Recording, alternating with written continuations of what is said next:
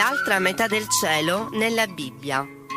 Un programma della RVS ideato e condotto da Salvatore Loria con la partecipazione della pastora avventista Abigaela Troffin. بين الأرض والسماء ناس كتير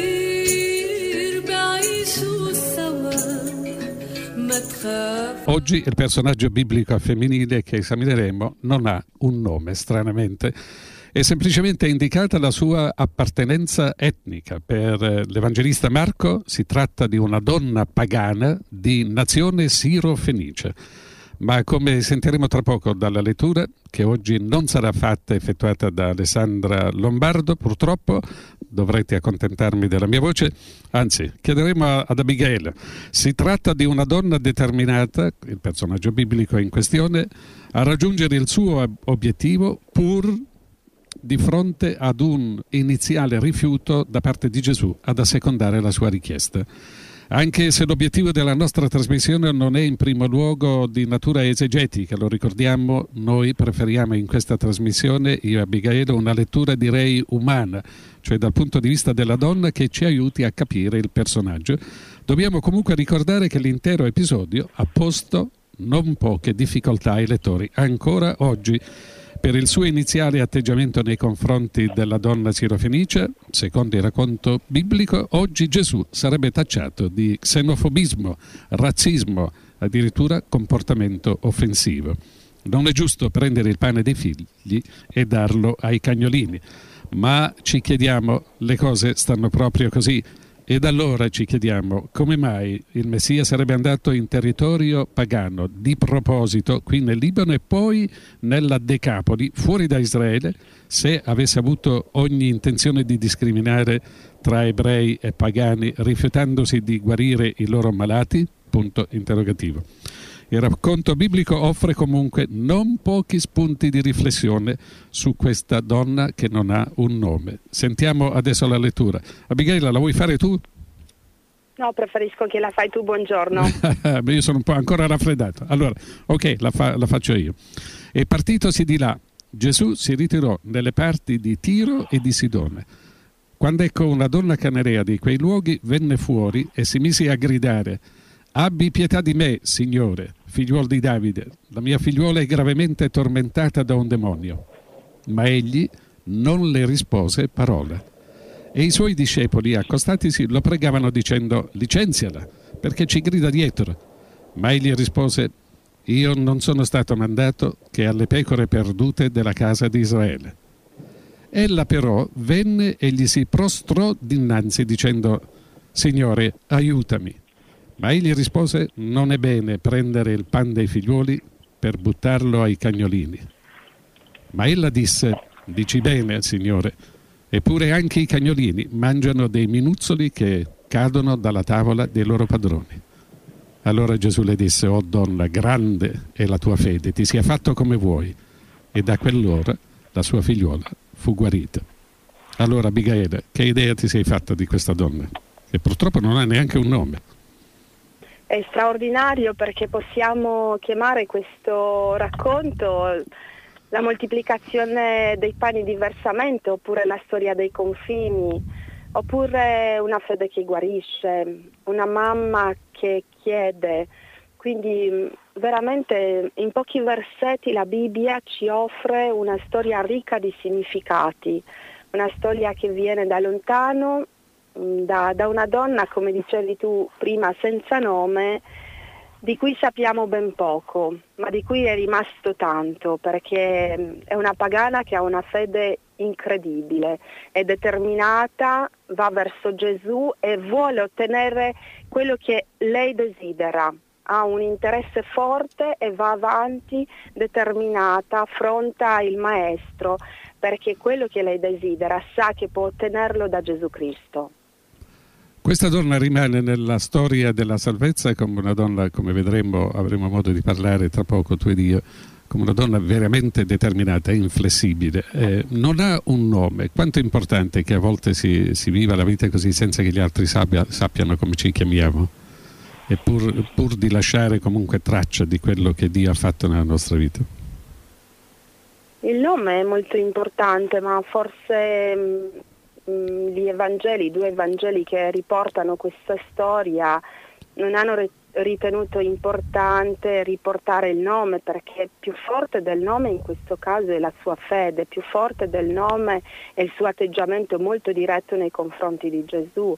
Quindi mh, passa quasi in secondo mh, posto il nome, ma resta l'insegnamento di, di questa storia. Parliamo quindi di, di, questa donna straordinaria. Eh, che cos'è che la spinge a Gesù? Naturalmente diciamo, è facile rispondere, è il senso è il, di, la forza della disperazione di fronte a una situazione um, umanamente dal punto di vista scientifico per quei tempi, poi duemila anni fa, senza soluzione.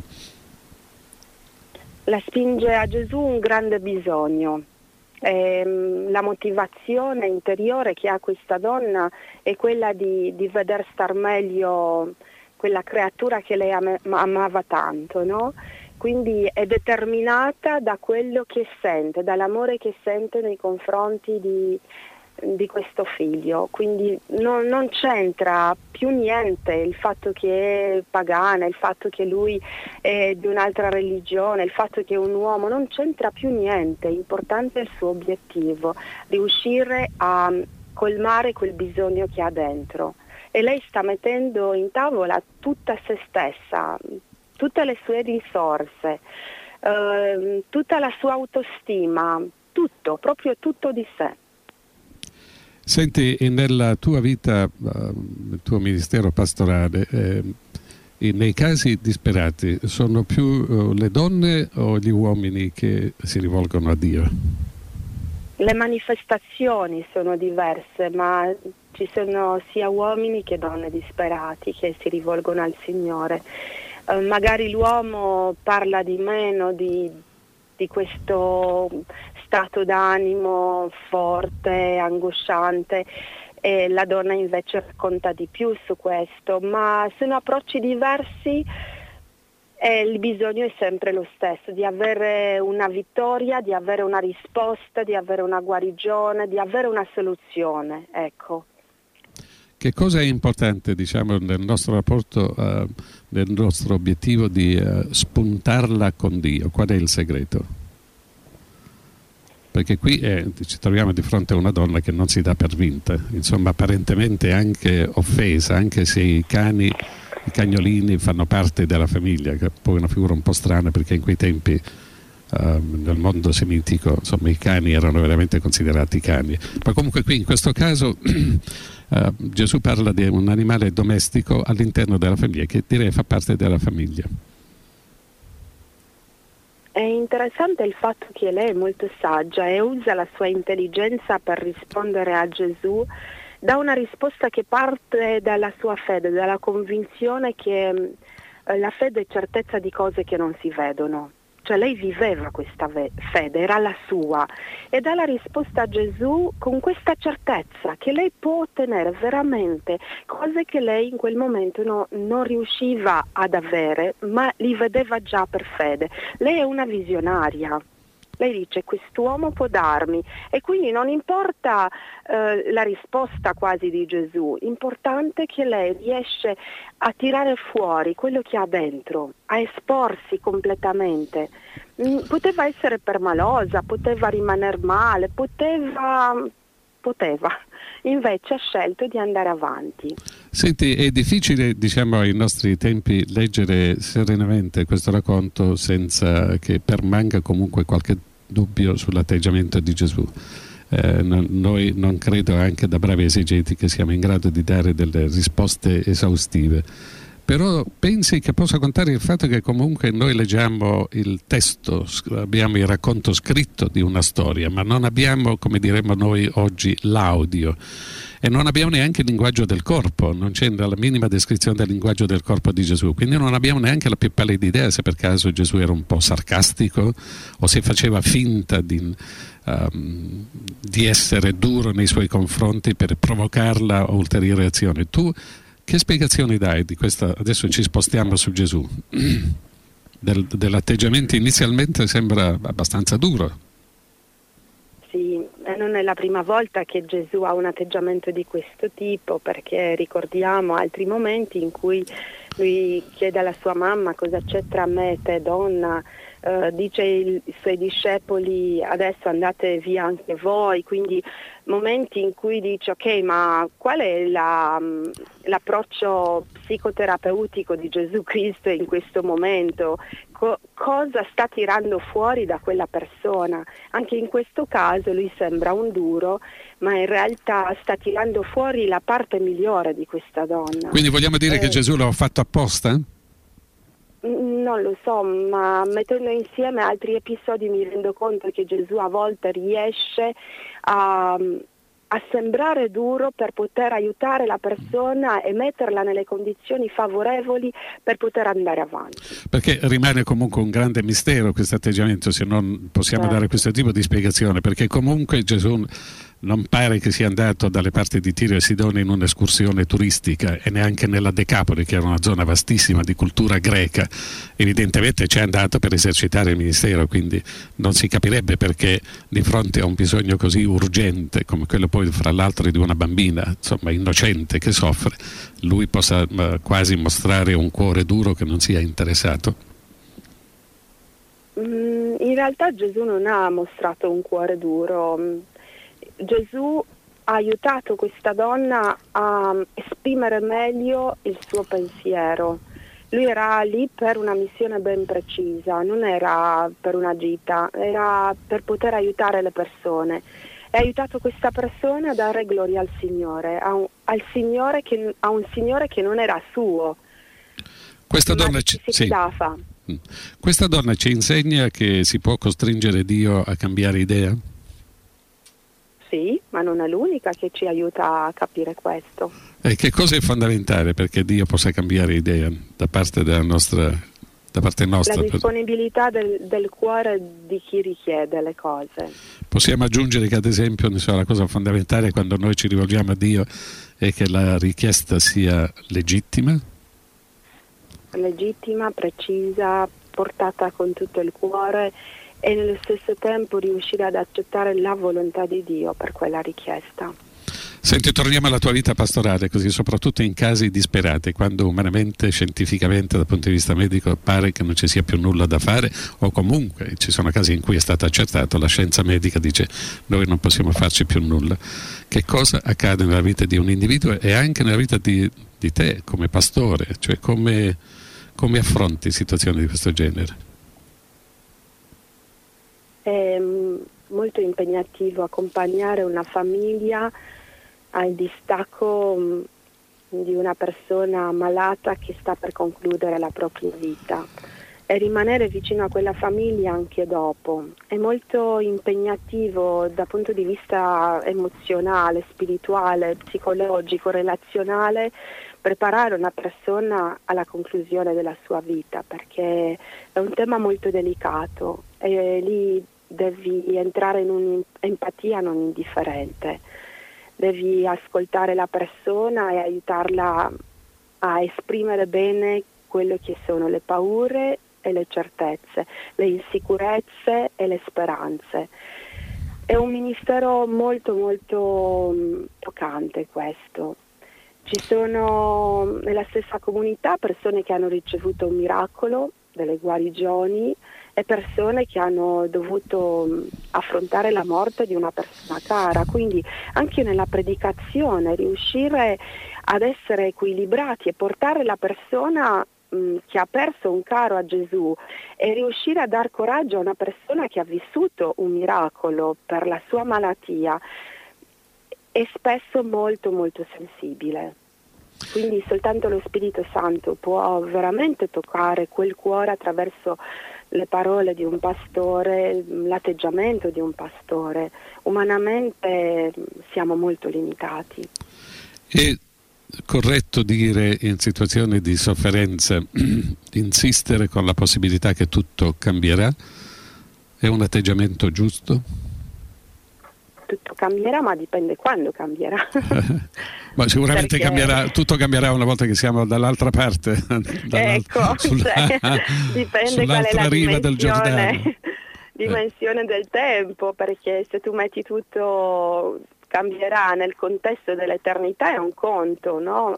Agganciare il cuore, la mente della persona al fatto che su questa terra ci sono sempre delle difficoltà, è una terra travagliata dal peccato, dal conflitto tra il bene e il male, è un conto.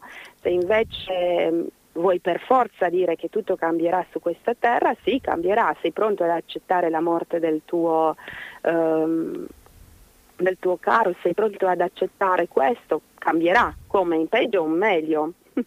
Quindi è, è, sempre corretto, credo, definire il confine e tra l'aiuto che puoi dare devi capire che c'è la responsabilità dell'altro di accettare la volontà di Dio nella sua vita. Di fronte a che... Se sì, passi no. oltre lo obblighi, gli imponi qualcosa. Di fronte a casi spacciati, no? quando non c'è più nulla da fare, eh, che tu sappia, crolla prima la donna o, o l'uomo?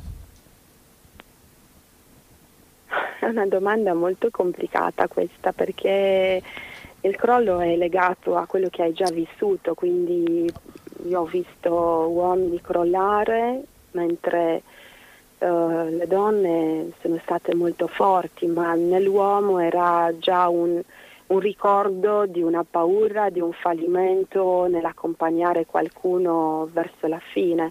Quindi tutto è molto condizionato dalla storia che è dietro a quell'uomo o dietro a quella donna. Allora, tor- sì, scusa. Eh, no, ho visto persone che sono molto forti fino al momento della morte e crollano dopo, quindi è un miscuglio, ognuno ha la sua reazione davanti alla sofferenza che lo tocca. Qualcuno... Sì, perdonami. no, quindi non... Eh, sembra che le donne siano più forti, ma io ho visto anche uomini molto forti, non ho fatto mai una statistica su questo. Senti, qualcuno, tornando alla donna sirofenice che comunque ci ha lasciato un un esempio straordinario di, di fede, di determinazione, di, diremmo di decisionismo, qualcuno ha detto che forse più che spinta dalla forza della disperazione, questa donna era spinta dalla forza di volontà, era decisa a volere a tutti i costi strappare la guarigione da Gesù. Quanto eh, tu sei d'accordo con questo genere di lettura? Nella forza di volontà eh, non ci sta la fede, quindi dobbiamo scegliere la lettura che vogliamo dare al brano. Io sono del parere che lì c'era la fede. Gesù Cristo ha confermato questo. Invece per la volontà è io mi impongo perché io voglio ottenere e così via, ma per la volontà, non per la fede. Quindi sono due letture molto diverse. Preferisco quella di Gesù. Che quale? Della fede. Siete fatto come hai creduto, ma è sufficiente credere? È sufficiente, è tutto credere, perché in questo caso il credere ha portato a una vittoria, ma poteva portare a una non vittoria, no? Importante è essere con Dio, essere in una relazione con Dio, fidarsi di quel piano di Dio che porta all'eternità se sei con Gesù tutto il resto mh, mm, viene sopportato in un modo diverso. Noi fino a che punto possiamo costringere Dio ad assecondare nostre, i nostri piani? Fino alla profondità del nostro rapporto con Dio, è molto personale questo tipo di costrizione, no? perché ci sono persone che hanno un rapporto molto profondo e chiedono a Dio cose straordinarie, ci sono persone che hanno un rapporto meno profondo e si accontentano delle richieste ordinarie, tra virgolette. Quindi uh, credo che è molto condizionato da, da quanto conosco Dio, da quanto lo voglio in ogni scelta della mia vita e quanto entro nella visione di Dio per quanto mi riguarda. Oggi da parte di alcuni ambienti protestanti eh, dire, c'è una sorta di eh, arringa contro quello che loro chiamano la fede decisionistica, eh, cioè che non, eh, è chiaro che stiamo parlando di una persuasione teologica che vede tutto dalla parte di Dio, tutto predeterminato da Lui e noi non abbiamo altra scelta che incanalarci. Noi fino a che punto potremmo sposare una tesi di questo genere? Dov'è il libero arbitrio in questa... Qualcuno lo ha tolto il libero arbitrio. questa, in questa scelta così... Uh, mezzo millennio di, si celebra mezzo millennio di eh, protestantesimo e in effetti eh, alcuni non si rendono conto che celebrano esattamente questo, cioè la sparizione ecco. del libero arbitrio. Quindi è importante anche nella fede di rimanere sulla fede, di non andare vagando sui concetti che possono distoglierci proprio da quella che è la fede. La fede è un dono di Dio, un dono straordinario che può essere la mia parte. Io posso vivere per fede o posso vivere nella non fede, ecco. Quindi è una scelta, anche qua io vedo il libero arbitrio, il fatto che Dio mi dà la possibilità di scegliere se vivere nella fede oppure no. Beh, d'altro, perdonami, d'altro canto, perdona, questa pericola, questo brano della Sacra Scrittura insegna esattamente questo, perché dove sembrerebbe che Dio abbia una, ha deciso di non mollare, poi alla fine molla di fronte all'insistenza della donna. Una curiosità, tu hai mai predicato da questo passo della Sacra Scrittura?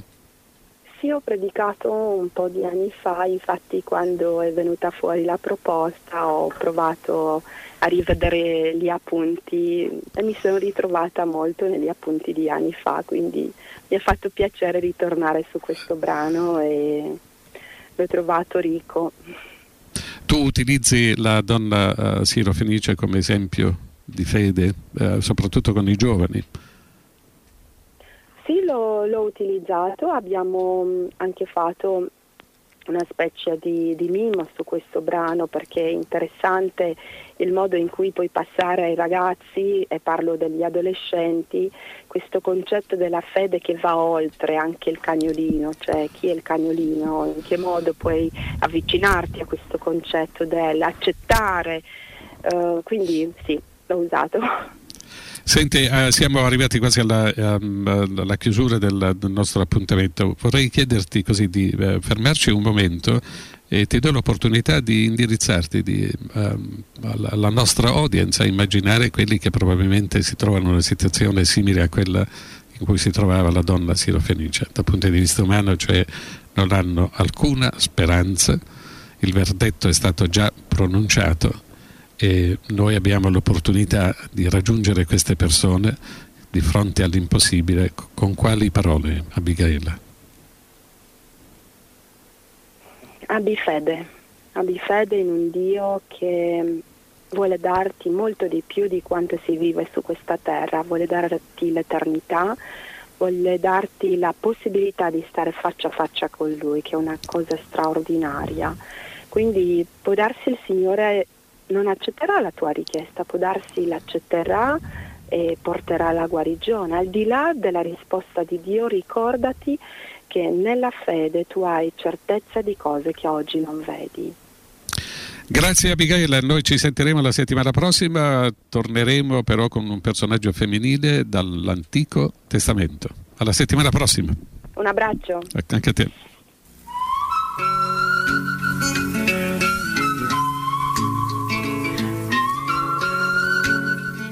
L'altra metà del cielo nella Bibbia. Un programma della RVS ideato e condotto da Salvatore Loria con la partecipazione della pastora avventista Abigaela Troffin. بين الأرض والسماء ناس